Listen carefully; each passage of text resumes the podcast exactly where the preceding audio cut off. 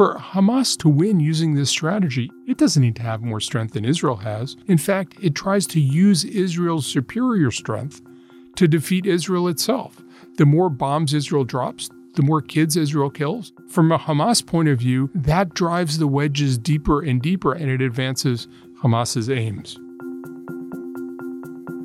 Hi, I'm Jon Alterman, Senior Vice President, Zbigniew Brzezinski Chair in Global Security and Geostrategy, and Director of the Middle East Program at CSIS. I'm here to talk to you about my recent commentary Israel could lose. It's not really a common thought because people think Israel not only has the strongest military in the region, but Israel has the military that's most like the American military in the region. How could it possibly lose a war against the non state actor like Hamas? But the issue isn't really the military, it's the nature of the opponent and the opponent's goals. Hamas's goals are explicitly political, not military. Their goal is to increase Palestinian solidarity and increase Israeli isolation. They're going to try to rally a besieged Palestinian population and help prompt the collapse of the Palestinian Authority, which they represent as just a, a, bunch of policemen in the employ of Israel. They're trying to move Arab states away from normalization with Israel. They're trying to drive a wedge between Europe and Israel, and they're trying to divide the U.S., trying to get people to raise the question what's the cost of having a close relationship with Israel, and is it really worth it? What do we get for it?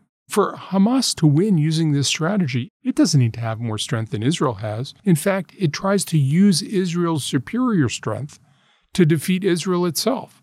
The more bombs Israel drops, the more kids Israel kills. From a Hamas point of view, that drives the wedges deeper and deeper and it advances Hamas's aims.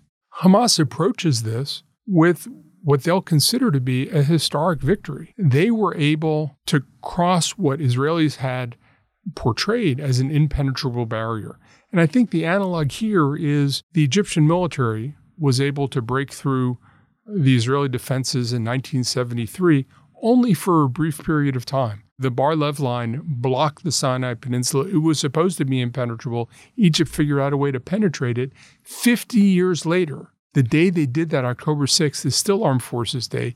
It's still celebrated in Egypt. Palestinians are apt to be celebrating Hamas doing the impossible for decades to come. So, what do you need to do if Hamas has this huge emotional, symbolic victory? I think the first thing Israel has to do is it has to genuinely rally support, not only from the world, but especially from the Arab world. They need to invigorate the Palestinian Authority. They need to split the population of Gaza from Hamas. It's one of the things the U.S. learned in all of its years in counterinsurgency in the Middle East. It needs to provide Palestinians with a genuine alternative to Hamas and a real political horizon. Realistically, they have to allow and maybe even nurture the creation of a Palestinian national movement that can not only demand things from Israel, but actually obtain things from Israel. If you look at the situation in Gaza, Israel can absolutely extinguish the flames of Hamas, but you can't extinguish the embers. To do that, you really do have to provide people with what seems to them to be a better alternative. Hamas planned all of this for years.